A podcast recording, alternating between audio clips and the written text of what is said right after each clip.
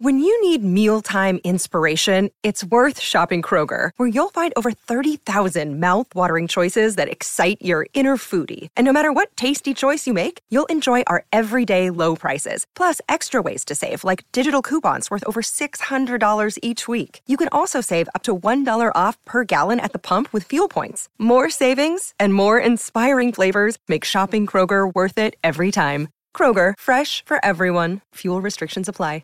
Another day is here, and you're ready for it. What to wear? Check. Breakfast, lunch, and dinner? Check. Planning for what's next and how to save for it? That's where Bank of America can help. For your financial to-dos, Bank of America has experts ready to help get you closer to your goals. Get started at one of our local financial centers or 24-7 in our mobile banking app. Find a location near you at bankofamerica.com slash talk to us. What would you like the power to do? Mobile banking requires downloading the app and is only available for select devices. Message and data rates may apply. Bank of America and a member FDIC.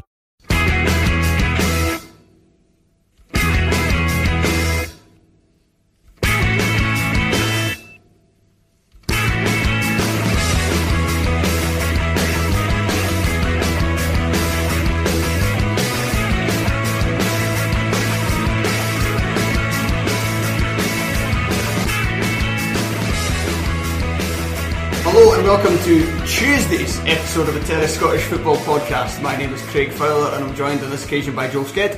Hello. And Robert Borthwick. Hello. Uh, I've got to apologise for this being a day late. If you're on Twitter, then you'll know exactly why. If you're not, then I'll, I'll fill you in right now. Uh, I we were Because all, you're a disgrace. That's why. but to go into more detail. They on, knew that already. on uh, Saturday, uh, we all went to uh, Gary Cocker's wedding. All, Not all of us. All three, oh, sorry, all three of us, Yeah. not all of the. Way to rub it in to the likes Craig, Craig, Craig Telford and Craig Anderson. I'm sure they really appreciated that. Oh god. Rifts within the group. um, yeah, all three of us were at that wedding, and uh, so obviously woke up on Sunday a little bit worse for wear. Uh, instead of letting my body recover like an all human being would, uh, because I was partially because I was off on the Monday, I decided to go to the Hearts game, and that involved having a three pints beforehand and another six pints after the game. In fact, it might have now that I think it was actually another seven. Was it wait, hang on.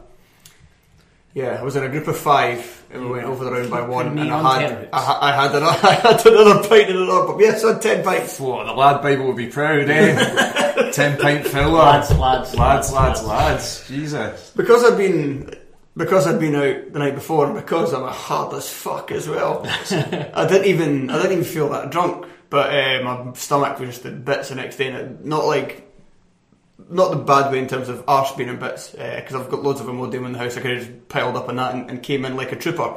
But the kind of stomach in bits where you just feel the entire day like you're going to be sick, but you don't actually ever need to be sick. You, you don't get the relief. You just get to feel shit for hours and hours and hours. Everything you eat. Uh, as soon as you take a bite and swallow, you're like, oh, uh, and you can't enjoy anything on TV because you feel it was just it was a, disaster, a disaster from start to finish. And I'd work at seven am today, and uh, that meant that I just knackered all day of the day as well. So it just aye, the shambles of a man. It's now Tuesday night. I can tell that my voice still isn't perfect from Saturday as well. I've got two points. First one, I bet they're delighted to hear about all, um, about your Imodium in your stomach. they, they, they're delighted the tennis is back. what we're and secondly, we should uh, wish Gary and Julie, the Cockers, uh, congratulations. Meet the It was- Cockers. It was, it, was a, it was a fantastic day. It was, it was, it was very nice indeed. Do you know? I bet you there's somebody listening to this. Do you know what my favourite part was? I'm going to cut you off right Okay. now. One of Gary's middle names is Harold. yeah, I completely forgot about that. Anyway, Um, and they used to support Dundee United. Oh, yes, So, listeners, uh, Gary Cocker, uh, the man who's famously said uh, relegated United at Downslow for the last two years, actually grew up a Dundee United fan. He was an Arab. Arab. Gary. Arab Gary. He was a Dundee. United fan for years. Years. So Yeah. let's just say that right now. changed the age nine or something. Nine, yeah, it was. He, I think uh, relative said nine. I think he corrected him, and said six. But we were going to go with nine. Yeah, yeah, let's go for No, I nine. think we were originally told twelve in the speech or something. Well, it's twelve then.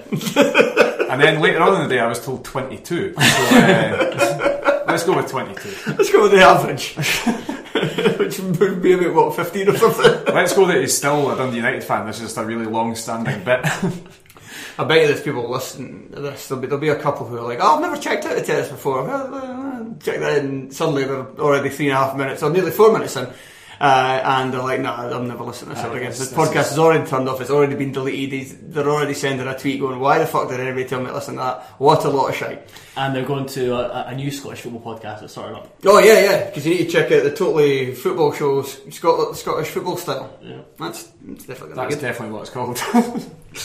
Right, let's get to. Scottish Premiership preview. We'll do as we do every season. 12 questions, one on each team in the top flight. Uh, we usually spend three minutes on each, but we're actually going to be chopping the length of shows uh, this season because we often go over an hour. And uh, I think, as Joel, you're a keen podcast listener, I'm, I'm a keen podcast listener. If you ever see a show that's over an hour, kind of puts you off a little. It does, it does. I think uh, any anything um, anything b- below an hour. I think I always think forty five minutes. I don't know if it just kind of fits in with my commute, but forty five minutes is a good length. yeah. Good length for a podcast. Yep. I've no, I've no doubt that uh, we'll we'll fail to adhere to this. Yeah, Um, because we'll- we're already on five minutes, we're not even mentioning a fucking thing. but it, it means it means by aiming for forty five, we're at least below an hour. yeah, so let's get to it. Yeah. Question one. So we'll just run through the teams in alphabetical order. Yeah. So the first one's Aberdeen. Does having a fit Niall McGinn mean Aberdeen are a better team on day one of the 2019-18-19 season than the 2017-18 season? Originally, I was going to go for no, uh, simply because the start of last season. I, I, I think we're judging it from our views from the start of last season. When we looked at the, the, the squad list and seen that they had kind of Gary Mackay-Steven, uh, Greg Stewart. Um, Not necessarily, because you, you, you now have that knowledge of... You now have the ability of hindsight and say that we were... Well, you were wrong about the team. I Okay. I did put in some... I said they recruited a lot better than I thought, but I didn't get how the pieces all fitted together. Let forget, let's, let's forget that whole point. um, I, I, I, I just I had a, a feeling that McGinn hadn't been as consistent as he had been earlier in his career, and Jonny Hayes has kind of overtaken him in the important stakes for uh, Aberdeen, certainly in the, the creative and the the white uh, the white department. And McGinn, he's like sometimes just cross uh, crossing. He was just he was going back and forth a bit too much. But then I had a wee look at his uh, kind of stats, and the season before he left, he's, he's hit 10, 10 goals, I think ten league goals. Um, so if they can get McGinn, the one that left before uh, before up and running, then probably. And it's the fact that I've, uh, I watched them against Burnley, and they looked they looked pretty good. I'm going to go ahead and say no, just because I think that they're still lacking on a forward who scores goals. Uh, Adam Rooney going, similar to you, Joe. I'm not Rooney's hugest fan, especially in his last couple of years. I thought weirdly for a guy with forward, experienced forward, getting older, I thought his game outside the penalty area got worse as opposed to getting better. And but at the same time, they're still going to miss the fact that he was somebody who could chip in. Still scored like a hat trick against somebody last season. He can have these moments where he, he just he makes himself. They had s- s- six league goals, was- uh, but, he wasn't great. He wasn't Yeah. great, but still having that kind of option off the bench is something they're going to miss when it's Stevie May and Sam Cosgrove at the moment. Also, Kenny McLean as well is a huge miss. Fler- Mm-hmm. Ferguson looked good against Burnley. Uh, I quite like the look of not Gleeson, other one. Forrester, Chris Forrester. Yeah, Forrester. I'm, Uh, I'm not sure. That's I'm, I'm not sure about the. yeah, but we don't, image. yeah, what I was going to say, we don't know enough about them. We know that Kenny McLean, although he wasn't hugely great in the first part of the season, he was still decent enough, just not by his standards. Second half of the season he was brilliant, and they're, they're going to miss that. So, all in all, I would say no, but if these new signings do well, and if they can get a forward who can score, doesn't necessarily have to be a guy that starts, they can just kind of rotate it, but just somebody off the bench, or somebody who can start the occasional game who can give them that. then I say they can be a better team. But when you talk about um, goals, you think McGinn is liable. If again he's, he's a fully fit McGinn, he's liable for double figures.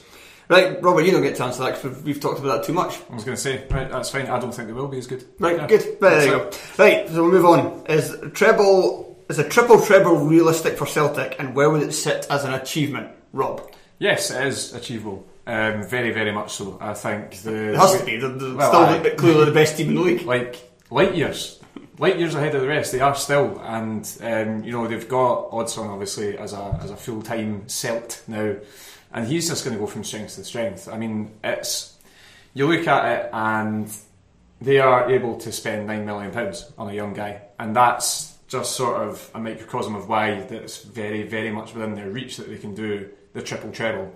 Um, I think they will as well, unfortunately.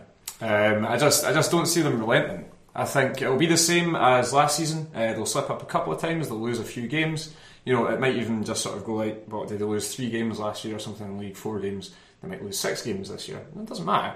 It's still more than enough to win the league. And I think in cup competitions as well, Celtic just know that they have the beating of most of the teams in that league. It's going to take a red card in a game or something like that, a massive slip up or you know a complete anomaly like Hearts beating them 4 0 for example for that to stop Mm-hmm. them um, and as an achievement it'll be massive obviously and double treble is a, mass, uh, a massive thing the treble itself is a massive thing this will be huge unprecedented completely unprecedented but it is caveated with their spending power and everything like that as we've said Yeah. since you know day X so, What I would say, I, I would take exception when you said if they're similar to like they were last season, because last season they were quite good at you know having these kind of poor games in the league and then kind of still managing to do it in the cups. They, they didn't have one of those slip ups that they, they had quite a few.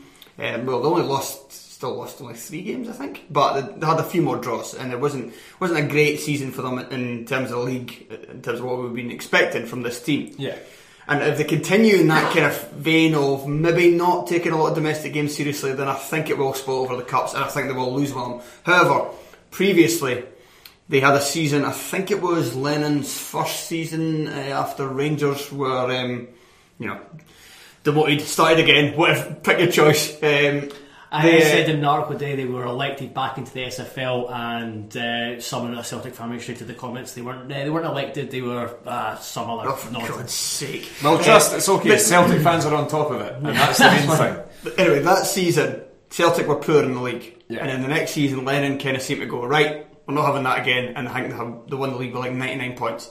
So if Rodgers wants to do likewise, then they will just have another season where they're just focused completely on domestic football, like they were his first season. And then, yeah, I think it will you know, probably actually happen if they come in with that mindset. I think uh, the only thing I'll add is uh, Rob was kind of picking up on there just about the, their mindset. I think that yeah, they'll probably slip up in because I think they'll take Europe more seriously. They'll slip up in domestic games, but when they need to, when they need to uh, turn up, they, they've just got this, this kind of robotic mentality. When they need to turn up domestically, they will, and they'll just kind of just brush teams aside. yeah when next moving on, when Unite with Unite, oh, Christ, I I completely fucked a lot of that there.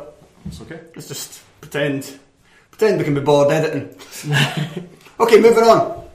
With United being out of the top flight, what would constitute success for Dundee? Paul McGowan skipping the jail But already done it. What a season! What a successful season! Aye, again. Uh, Um, either uh, for the, the fans to stop booing regularly or to find a left back.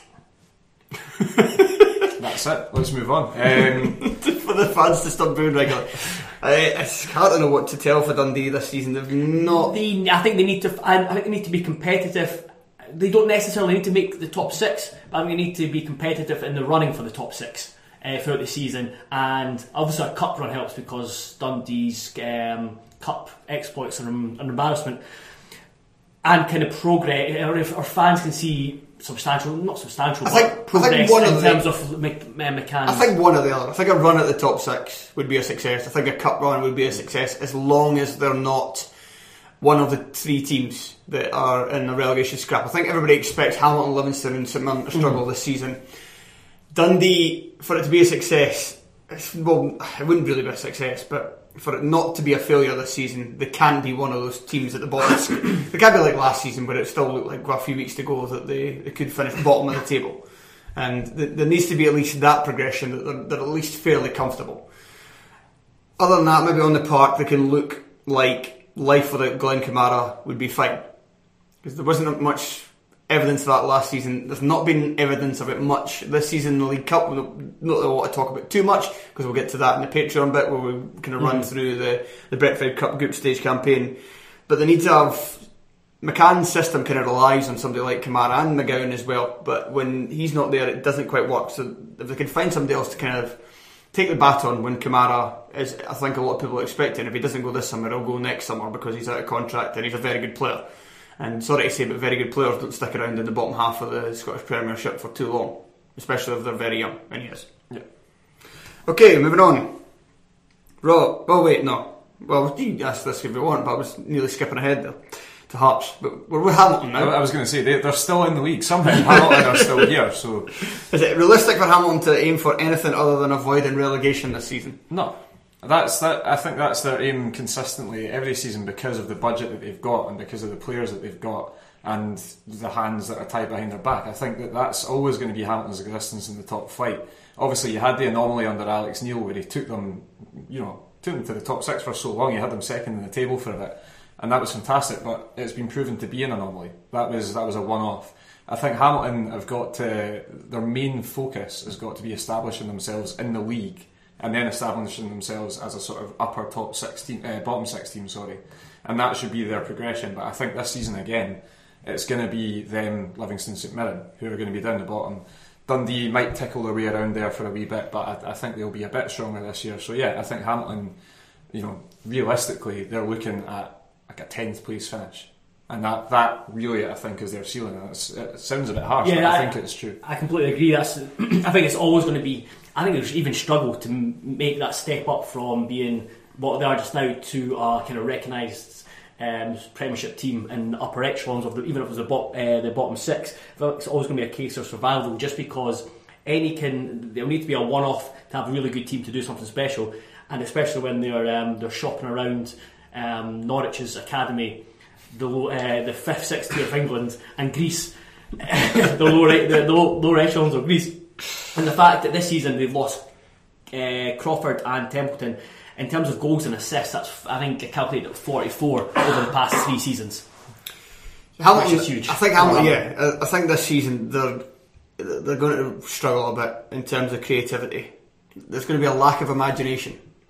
Do you know what helps? Imagination gives you a bit of imagination. I, wait, I can't possibly see where this is going. A wee bit of some fucking quality herb, mate. Light that shit, smoke that shit. I have no idea where you're going with that. it's because you've obviously never seeked some imagination, Joe.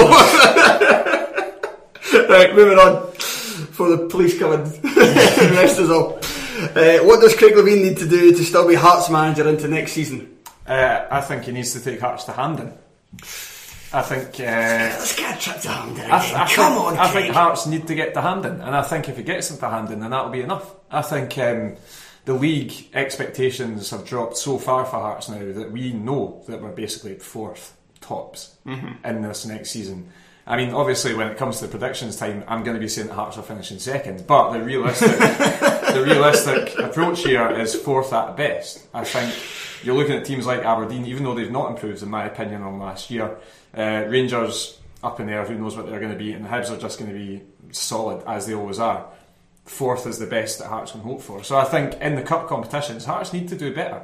They need to do better. They've not been at Hampden since they won the cup in 2000. Uh, sorry, they, since they lost the final against St Mirren uh, five years ago, five and a half years ago. So it's not good enough for a team like Hearts to miss out on, on these big trips.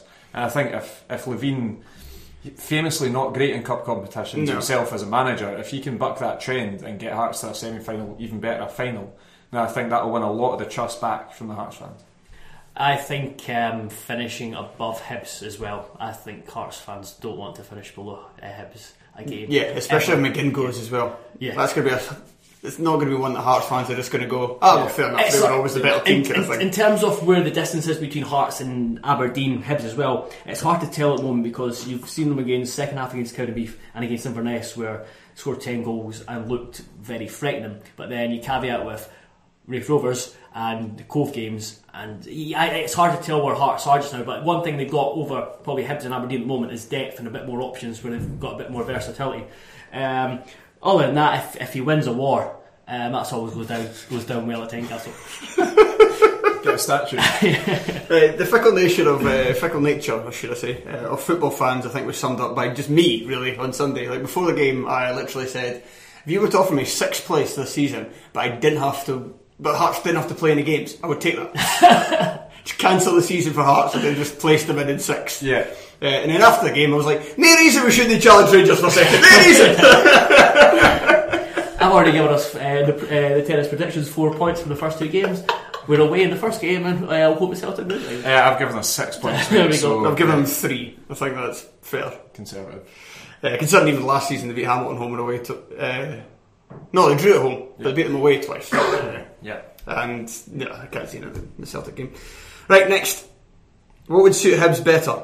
Selling John McGinn for below market value this summer or losing him for free in 12 months' time? Losing him for free. What would be better? But yeah, I, I, I think they would be, be better suited just because losing. Okay, that- that, that means they'd lost two key players for free, key midfielders for free in consecutive summers. But it's probably better than losing both of them at the same time and only getting a, a rubbish fee for one of them. I'm, talking, I'm obviously talking about uh, Dylan McGeouch. Watching um, Hibs against Asteras, McGinn was so important. Uh, at, at times where it looked like they were about to crumble, he kind of held them together, was driving them forward. I just think he's the type of player that you need proper uh, to be able to justify selling him. You need proper money, and they've stuck to their guns. And I'm not sure if uh, it'll look good for Hibs uh, for, for Hibs fans if they go back uh, go back on it and sell. I mean, to be fair, over £2 million, which would still be below market value, that's still decent money as well. However, what I will say is that I do agree with you because Hibs have done this before, where they sold a lot of players for a lot of money. I mean, Scott Brown went for four and a half million. Overall, that Golden Generation team got them in something like eight million pounds. And with the exception of East Mains, it's obviously very good to have a good training base. And the means that and then the standards, new standards as well. I think. Yeah, that helps as well. Um, but at the end of the day, it kind of it helped build that kind of infrastructure. But they had the point where Hibs were also at their absolute lowest ebb. Because if you're a club like Hibs, or a club like anybody in Scottish football other than Rangers and Celtic, if you got a lot of money for a player, there's not really much you can do with it in terms of bringing in other players because you still haven't to go in the same market, still has the same kind of gambles. You can't you can't then start can't spending like seventy five thousand pounds. No, wait, what? Seven hundred fifty thousand pounds, like on players. So then you're, you know, shifting the odds in your favour. That's just not possible. So I think, I think, frankly, although every club in the league, bar Celtic, is is a selling club, I think you know there's a price for any player. They don't need to sell them, and I think Hibs are financially in a decent place right now, and achievements, potential silverware is more important than money. And I think in the next 12 months, if he stays, great. I think they've got the, the real potential to go and win a League Cup or a Scottish Cup. And going back to what Joe just said about Hearts, we don't really know what Hearts are right now. But if Hearts are a team that are capable of finishing third in the league, then that's a, that's a big thing for Hibs to continue this recent momentum they've had over their rivals, and especially this year. Like it looks, they've already, they've sold more season tickets, I think, to this point, as far as I'm aware. There's not much in it, but they are slightly ahead. They can get a season where they've got higher attendance than Hearts, and they're beating Hearts, and they're above Hearts in the league. That's huge for kind of the way that this rivalry can go in Edinburgh. And everybody, as everybody knows in Edinburgh, they pretend it's not. But we only care about each other. Hearts fans only care about me and Hibs fans only care about being Hearts. We can Yeah. pretend that all us we're like, oh, they're beneath us. I don't even care about them. Lies, bollocks. It's always been bollocks. Yep. Uh, it's the same with pretty much every rivalry. But so they get McGinn. They, they keep McGinn for the entire season. That's going to help them massively with doing that. Yeah. They lose McGinn. You just don't know. They could bring in other players, but and Allan was somebody that might come back. But do Allan and Stevie Mallan work in the midfield? no. No. Certainly not as well as uh, McGinn and Mallan do at the, at the present. So there's a, there's a lot of uncertainty, and it might just be worth in the absolute long run to just say no. We'll keep McGinn for the end of the season and just let him. And it has just And plus, it would, be, it would be uh, funny to get up somewhere. And, yeah, I was going to say uh, the fact that he'd have to. I think it's. I think it's a third of the fee that needs to uh, be moved on to St Mirren. The, quali- the quality, sorry, one more thing. The quality of uh, McGinn just now, he would be completely irreplaceable for Hibs. Yeah. They wouldn't be able to afford anyone to bring in No. as a direct replacement who's of the same skill class. And So then that it's- would mean that their midfield options are Slivka, fine, Mallan, fine, Steven Whittaker, or Marvin Bartley. Yeah. I still got hope for Marv. He's, it's a strange one. He's just kind of fallen, fallen, fallen completely out of it because Whittaker against Asteras was an absolute abomination. I was tipping him to be a, a decent centre midfielder. Oh, he can't pass with the ball with his left foot. Scary. It's not Right. fine. Will Kenny Miller be the difference that keeps Livingston up as a striker, or the reason they go down as a manager? He will be the reason they go down as a manager. I was going to say Wheeler. I think he'll be out He's, quite early on. He is so sure of himself um, as a manager. He's been punting himself about to be a manager for the last like two years. He's absolutely determined that this is for him. He was trying to do it at Rangers under two other managers. Aye, aye. And the last, the last person who I can remember being that determined to prove themselves as a manager was Ian Cathro, and that didn't exactly end well. I just think that I don't think Miller, the squad aside, um, I'm, he just doesn't have the experience to have a team of that level in this in this league to keep them up. I just don't think that he's, he's going to have it. I think he will make he'll make a decent difference to them as a player, um, but he's a guy who's used to having better players around him, which is also going to be a challenge. But I just I just don't think. Kind of. I, think Right, right now, for me, Livingston are the absolute dead set favourites to go down. He's so desperate Until someone shows me differently, that's not going to change. And I think Kenny Miller being there, if it had still been David Hopkin, different story. But Mm-hmm. the fact that it's Miller is pushing it for me. He's so desperate to be a manager that he's also so desperate to play as well. Yeah. The, the thing is, is um, I'm not sure anyone like him who's so destructive to a team's cohesion on the pitch with his. I mean, he, It was great. What's, his arsenal? It was great actually reading like Livingston fans moaning about it already. Yeah. Kenny Miller's positional sense is all over the place. Yep, he just runs everywhere. Yeah, so I'm not sure how that can that can help a team coming up from the um, the, the championship, which has had a bit of overhaul because of Hopkins, uh, had key players leave. Um, how him running about like headless chicken is going to help them uh, stay organised uh, on, on the pitch. I can't wait for the end of season highlights reel, and um, I'm gonna get get a hold of that, and then just put comedy noises over Scott Robinson and Kenny Miller running into each other in the middle of the park constantly. He'll take the huff at some point. Got it. The, the way I'm just kind of looking at it is that Miller, in his last season at Rangers, was no longer the kind of goal scoring threat that he used to be. And I think if you're asking if Kenny Miller's going to keep Livingston up as a as a striker, he's going to have to hit in the double figures. Yeah. And on a team that's not as good as last season's Rangers team, I don't see how that's going to be possible. So, no, yeah. I, one thing I would say is that, like evidence of them, the, the, the I know it's, I know Betfred Cup to some teams is almost like pre-season. It's hard to judge, but Livingston did look better than Hamilton and St Mirren. But Well, at least sorry, at least they handled the kind of smaller teams better than they did. I, I, I am looking forward to seeing this. If Livingston, if there's a drastic change in style, if there isn't, if he still play quite direct, if he does play as a striker beside Lee Miller, he's never going to be beside Lee Miller when for flick-ons. No. He'd, be, he'd be still in, I don't know, right back. That's what, does that, what does that do for Ryan? Ryan Uh, Hardie, Ryan exactly, Hardie, yeah. yeah. Is Clarke good enough that he can be the difference between a top six and a bottom six spot for Kilmarnock? Can I can I take us back to a text I'm sure we did um, last season, and it was we were doing the manager rankings. I think Yeah, yeah. That was the. I've had some st- absolute stinkers on this show, but that was my most embarrassing moment. I think when I think I put Steve Clarke in the bottom three uh, of the managers in the Scottish Premiership. Oh, good Um, job. When did you do that? That it wasn't too. What we, it wasn't too long after we, we took over. Craig Anderson will remember because he remembers everything. Um, yeah, I, I'm just like no, I'm not not sure. Uh, Steve Clarke, he fairly proved me wrong.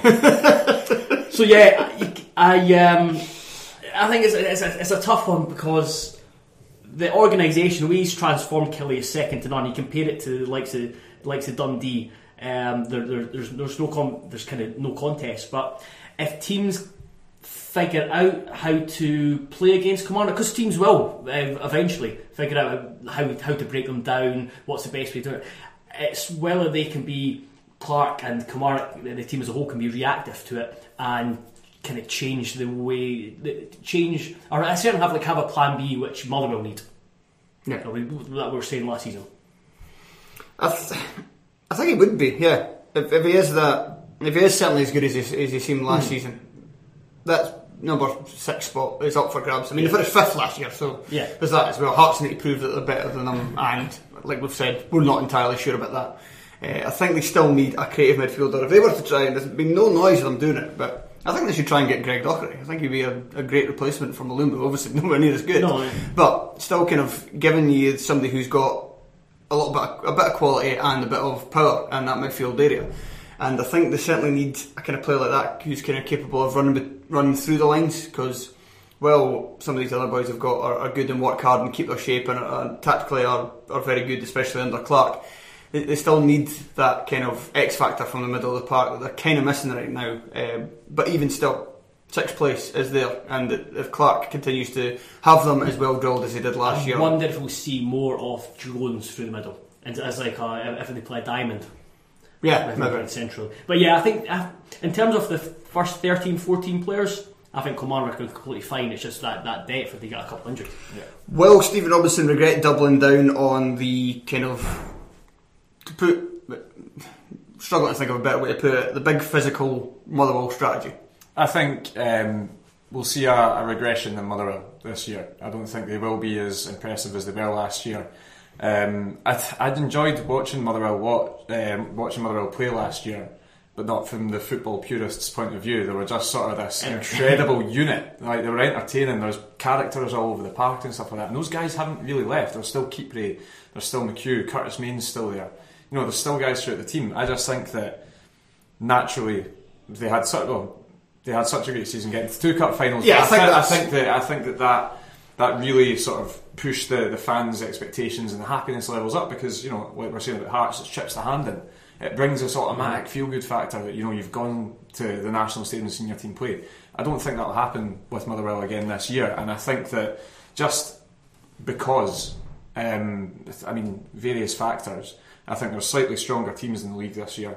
Um, and I just think that they will not be as impressive this year. They'll still be, I mean, safely up the, the sort of higher end of the top six, but I just I don't think they will be as impressive or as fun this year. That's um, that's probably the key is the talk about the cup runs. That's where the main regression will be, and I think the league form will just seem like regression, even though it might be about the same. Yeah. So what did they finish last year? Eighth. I think it was eighth. Did St Johnstone not take seventh because St Johnstone thumped them at uh, Fir Park? Possibly, yeah. I can't remember. Anyway, it, very possibly they'll be about that position again, maybe in the same points, though, but it'll seem like they've come backwards because I think last season a lot of people went in it thinking are Motherwell serious contenders for relegation. Turns out they weren't, and everybody was very happy about that. Yeah. This season it's going to have to be if you're, if you're a football fan, if your football team's standing still, then it seems to supporters like regression because supporters always demand improvement. Yeah. And I think that's maybe what's going to happen with Motherwell. I, I don't think I don't think they've doubled down on it to be honest. I think they've put a lot of their chips back into it, and then they've kept a few more, and just and with like the signing of Alex Rodriguez, um, and I would like to see a bit, hopefully, a bit more uh, bigger a manner, that they have players that can change it a bit as a kind of plan B. To, you, to use your roulette, roulette analogy, they've kind of pushed most of their chips just onto red. Yeah. And then they've taken like one chip and put it on like black 10. That's the, the, the, green zero. Ah, right, oh yeah, that, yeah. Um, and, but I hope they don't change too much because it's, they've, they've got that identity. They, I was looking at writing about it today that they, there's, there's there's different. The good thing about the Scottish Premiership, there's there's so many different kind of styles in it. Everyone, if people, uh, teams play the same formation but play in a different way or play different formations, and it's, it's good to have a team like Motherwell who are kind of old fashioned like that. Yeah. Which safe pair of hands will Rangers appoint when the Gerrard experiment goes tits up? Kenny Miller. safe pair of hands. so safe. So hands. uh, Graeme Murray. he's still there. Aye, knows the job inside out. He's still there as the academy coach. Like it's, they won't have Kenny Miller to deal with. He won't have Kenny Miller to deal with. Exactly. We've lost might even be gone by that time. Christ, who knows? I mean, the possibilities are endless. Um, yeah, it's going to fail, isn't it? I don't. I, I, I, don't, I think there's some promising signs already. Yes, the, the biggest so promising, sure. the b- biggest promising sign is that the defence seems like it's been. Uh, well, I wouldn't want to say sorted.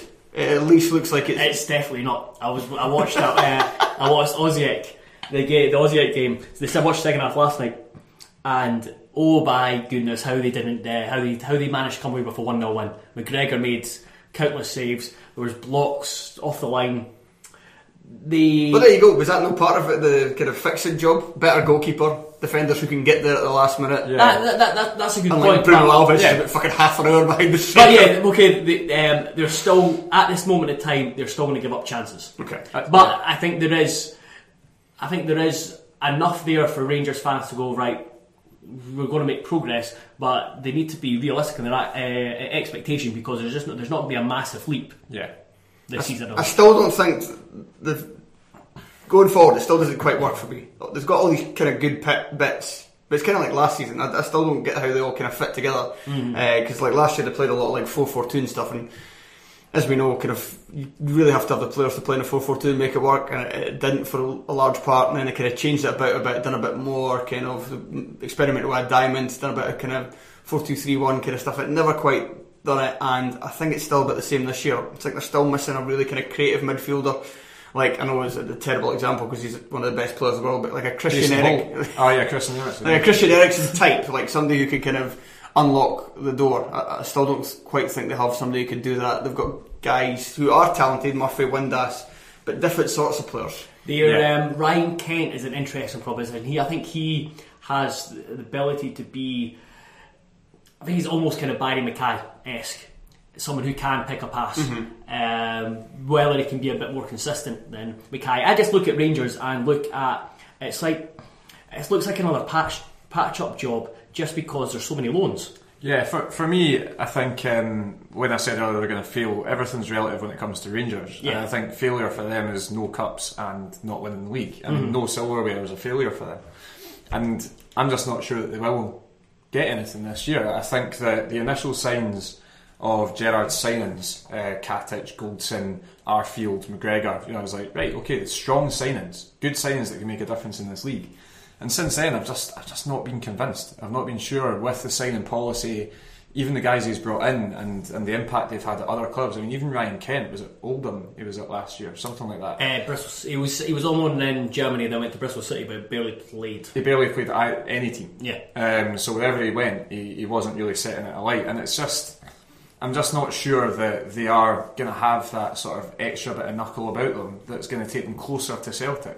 If anything, the squad that I'm looking at this year is actually further away from Celtic. Bizarrely, I just I'm just not sure with Celtic's additions and, and the way Celtic are playing as well. And I just think that they might end up further away um, than they were the year before. I just I'm not fully convinced by it. But then none of us know what Steven Gerrard's like as a manager. He could end up being fantastic. He could be the difference, the guy that's going to take these players who maybe weren't fantastic in other places and make them go to the next level. We don't know that yet, so it's a lot of unknowns.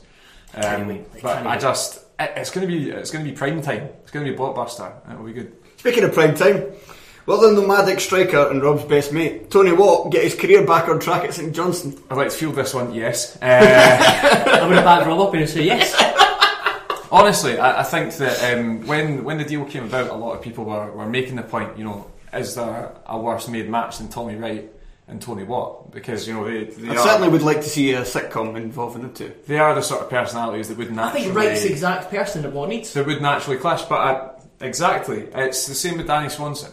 Um, you look at Swanson, he'd sort of dumped about the lower, uh, lower leagues in England for a wee bit, came up to St Johnstone, completely new player, revitalised, playing in the league that he knows um, that he'd, he'd played in previously, like Tony Watt, and he just gave him this impetus to just go forward and, and be creative. So be that player, be the guy who can who can get the fans off their seats and, and score goals, and be that you know be that influence on the team. I think that's what Tony Watt needs. I think he needs to be told, like, listen, I mean, I know at Hearts, like, he played basically as a central midfielder. I think at St Johnstone, they're going to say, right, you're here to score goals. Get back to doing what you are good at, what you proved when you first came through at Celtic, and just start doing that again. He's got two in the Betfred Cup already. Um, it's promising signs, and St Johnstone need that.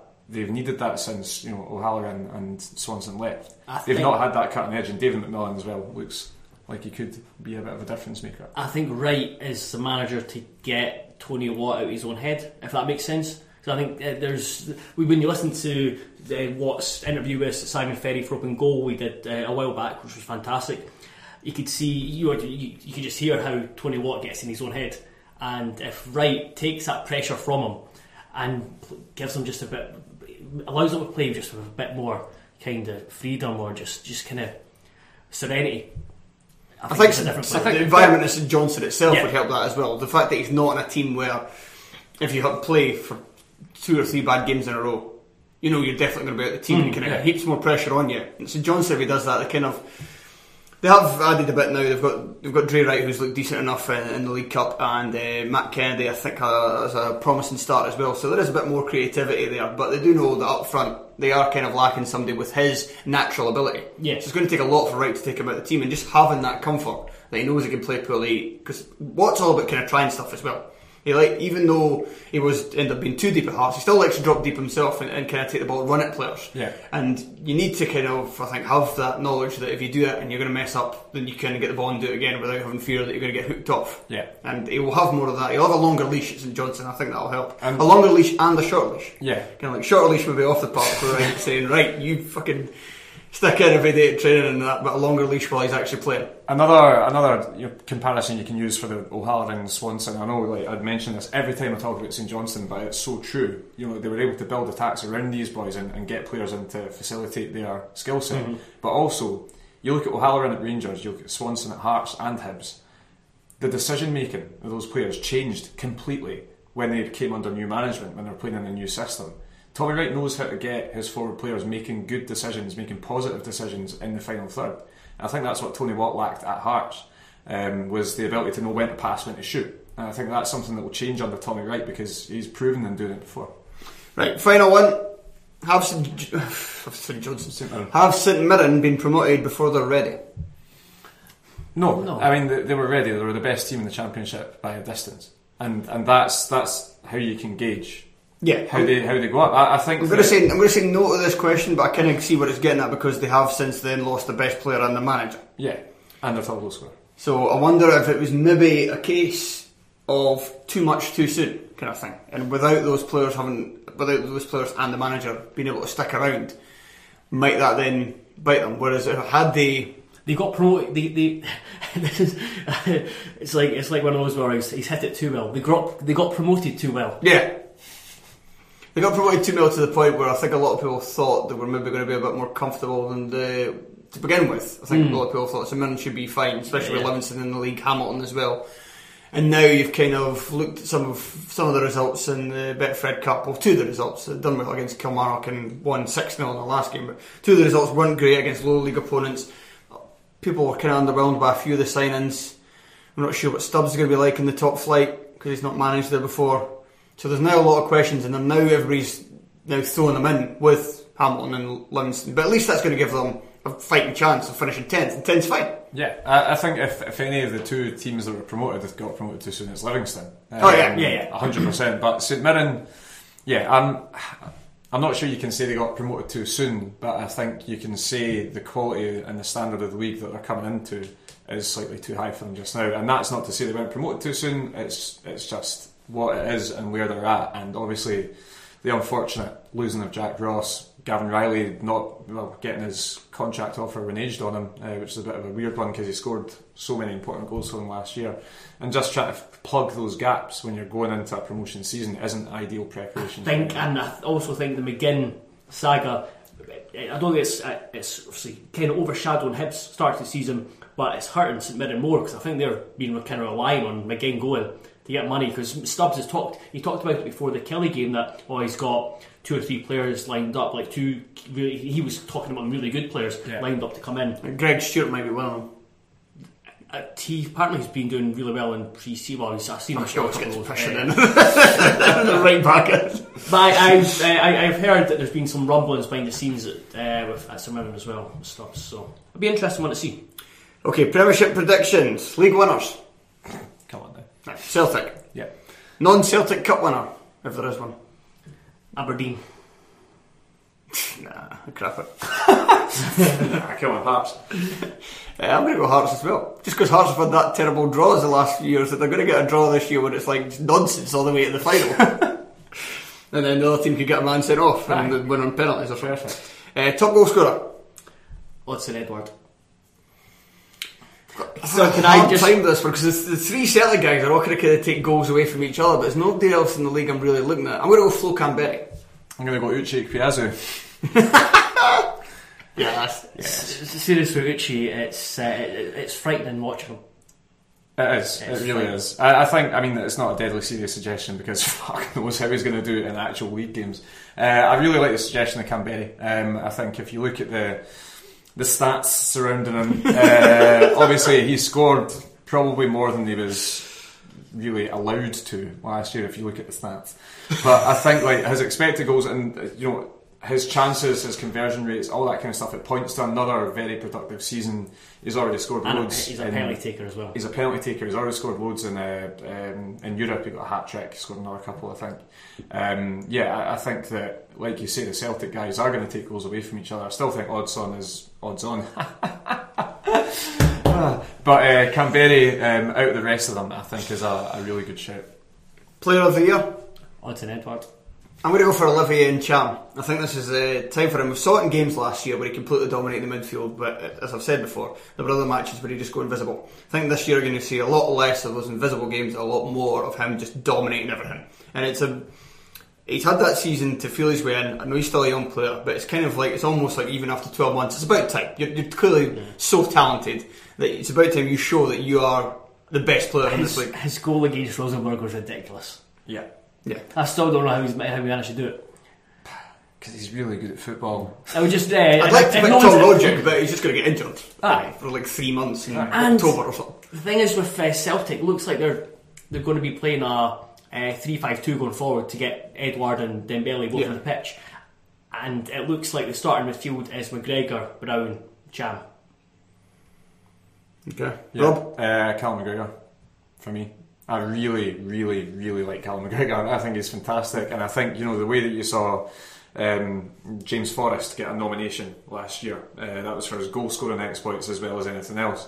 I just think McGregor's the next, and I think, yeah, I, I, he has such a positive influence on that Celtic team that's that's kind of undermined by people saying like, oh, Scott Brown when he's taken out, that's that you know stops Celtic ticking. I think McGregor is such an important part of that team, and he's going to get recognised more and more now. He's getting more and more recognition for Scotland. I mean, he's basically you know in the starting lineup now as well.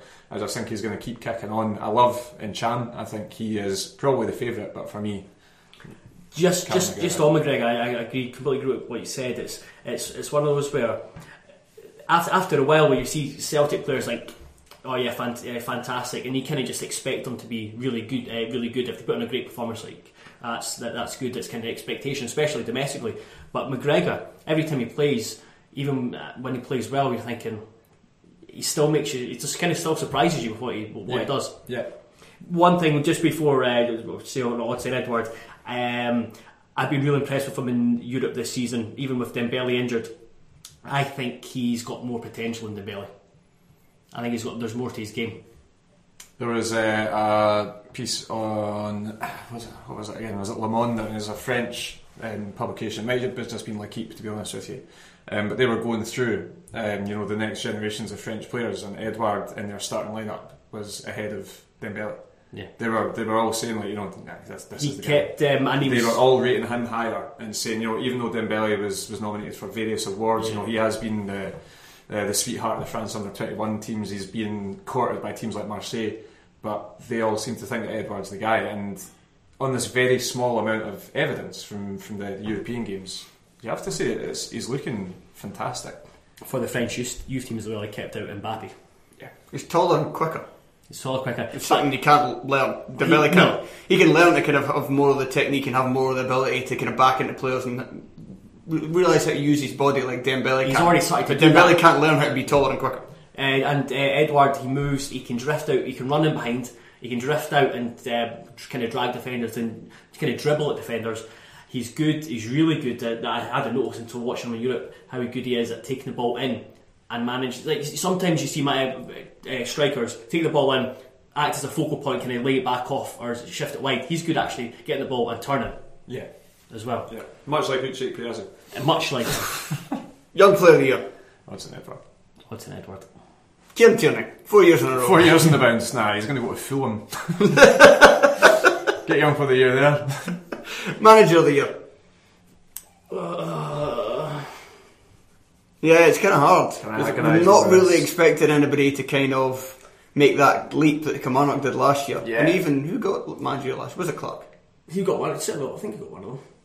Yeah, I can't remember. There was a few different ones. Because I, I tipped Robinson last year. Did Jack Ross not get one? Jack Ross got one, yeah. Yeah, what was that about? Yeah, that's Well, he's got friends in the media. he did, he did pretty well, to be fair. Ah, but at the start, like I think I made this point last season. At the start of the season, St Mirren were like favoured to finish like fourth. It was kind of, it was kind Ah. of like people almost took his stuff for the season before, but it's supposed to be of the season. It's supposed to be like condensed into one bit. Aye, so they were So tipped, over the s- manager of the season and a half. so they were tipped to finish fourth, and they finished first by 22 points. Aye, but I'd say Kilmarnock tipped to go down when Clarke took over and finish fifth. I think that's better. Where's your silverware for finishing fifth? Fuck's sake. I am going to go against anything that I said previously about Hamilton and go for a left field Martin Canning okay. for getting them in the top six. Jesus, fuck. Um, I'm just going to go Rodgers. It's a boring pick, but because there's nobody else that really stands out, I mean, who even would get it? What would need to happen? Somebody, Hearts finishing second for Levein, Aberdeen finishing second for McInnes, maybe getting to another cup Because the, final. the problem is, is that it's chosen before the Scottish Cup final. So Aye, they've, all, they've all done well last season as Yeah. well. So there's kind of what can you do on top of that? I think uh, for for McInnes, he has to win a trophy. I think finishing second isn't enough to get him man of the year. Yeah. because that's expected of them now. They've done it for the last four years. That's expected. That's where they should be. And I think Kind it'll of same be- with Rangers. They, they, they- even if they finish second, it's like, all right, well done. You've got the you spent a lot of money, you've got the second biggest budget. I think if anyone wins a trophy out with the Celtic, it'll be them. Whoever that is, um, if, if someone wins the League Cup, for example, then yeah, give it to them. But First- I think it's going to be Rodgers, isn't? First manager to leave. Alan Stubbs. Seconded. I'm going to go for Craig Levein. Ooh. Hearts don't even have to be that bad, and they could still be like sixth by about October, November, and that would be that would be a lot, a lot of revolting starts. Look at the scenario and look at the, the makeup of Hearts. Craig Levein's there for the season. Regardless of what happens, Craig Levein will be there until this time next year, and then maybe he'll punt himself back up the stairs. But Craig, Craig Levein will be at Hearts for the entirety of the 2018-19 season, barring fucking illness or something like Craig Levein will be uh, at Hearts when the world ends. next year. this time next year. Okay, we're going to have to do this very quickly because we're already running over of our new time. Um, Yes. so at Terrace 11, so we usually just pick one between us, but I'm going to get you two guys to read out your teams and I'm going to pick the best one. Yes. right, on you go, Joel. Off you pop. Right, this this this was done hastily. Joe Lewis in goals, Okay, solid. I like it. Um, Craig Halkett, Okay. Livingston Yeah. centre back. If we're going to use a Livingston player, I'm fine with it. Yeah. Um, Connor Goldson, he's been very impressive Yep. Uh, since signing. Cedric Kipré, who doesn't want Kipré in their team? I, I like this back three. Yeah, big fan. Uh, right, ready to be annoyed. by this. So, right, I've, I've gone for a 3 5 2. Right wing back, James Forrest. Fine, Yeah. yeah. Um, Stephen McGinn, St Mirren, the most influential player. Yep. Yeah, yeah. hmm Uh, Paul McGowan. Dundee is. I don't know why I, went, I didn't go for Glenn Kamara here. Really Yeah. don't know why. Yeah. Um, I chose David Wotherspoon because Tony. sorry, to, should have went for Tony, uh, Tony Watt. Um, Tommy Wright has, has changed position and he's tipped him to score t- uh, double figures this season. You not like playing in the sitting role. I thought he was playing as uh, more of a kind of box to box attacking midfielder. Uh, he played in the sitting role again in the last game. Okay. Well, why, is, Well, why, is, why is Tommy Wright saying he's going to get kind of dou- he could get double figure goals? Because they're winning, they're planning on winning more free kicks.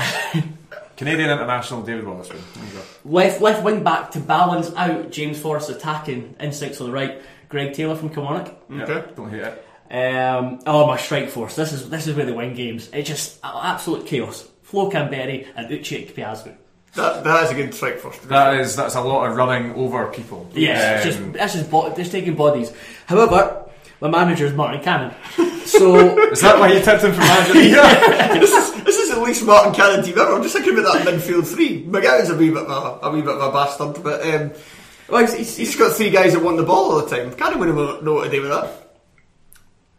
well, it- Canning's had his ball players. You've had your time, bro. So, despite me just saying he will be the first manager to leave, Alan Stubbs is, uh, is in the dugout for my team. Uh, in goals, I've got Trevor Carson.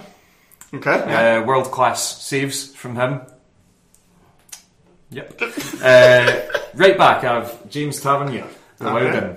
Uh, Centre backs are two lefties, but Scott McKenna and Christophe Berra. No one's getting through that, and it's not going to be a footballing team. Uh, and left back is Kieran Tierney. Heard I mean, you need, you need those rocks when Tavernier just posted missing all the time up the other end of the park. Of course. Um, and it's a 4 3 3 I'm going for. So, Okay. three in the midfield. I've got uh, John McGinn, I've got Glenn Kamara, and I've got Craig Sibbald. Uh, which actually it strikes a nice wee balance. Balance, in yeah, there, yeah, to be yeah. honest with you. Certainly, it's more He balanced can than carry the ball. And uh, Christ, what a laugh we've got up front. So I've got Hamilton, Killie, and St Johnstone as my three strikers. uh, I'll tell you Hamilton's last. so I've got Kris Boyd, uh, I've got uh, Anthony Tony Watt, and I've got Rakish Bingham. Uh, so you've got pace, you've got finesse, and you've got a fat guy up front, and that's the famous, the Right. famous mixture of three up front. Right, uh, I'm quite actu- happy with my team. It's actually it's not as not as far away as I thought it was when you kind of talked about them beforehand. I really like Rob's defence, obviously, uh, but there, there is not hugely big on that strike back. was that front three. I think they'd score for fun, mate. I really like Joe's strike strike duo. I think that is absolute chaos factor right there. However, Joe had the heinous crime of picking some other Dundee player above Glenn Kamara. I don't know what I'm And, thinking. and, and of all those players, it was Paul McGowan. So I'm, go- so I'm going to give it to Rob. I do like Paul McGill though. I think he's a really good player. Yes, uh, but it's not Glenn Kamara. Does that mean I'm the team of the year? Yes. Fantastic, what a start. Right, that's it. We've had uh, eight minutes, nine minutes over. Um, Sorry. just get the hang of this. Yeah, it's fine. It's fine. Cut them down in future. Yeah. Uh, if you'd like to get in touch with the show, you can do so. Twitter, Facebook, the email address is terracepodcast at gmail.com and you can check out the website even though nothing's gone up in months. Uh, hopefully we fix it all that soon. Yes. So anyway, Rob, say goodbye. Bye bye. Joe, Cheerio. I'm Craig Fowler and uh, we'll be back on Thursday. Goodbye. I said that really creepily. You always do.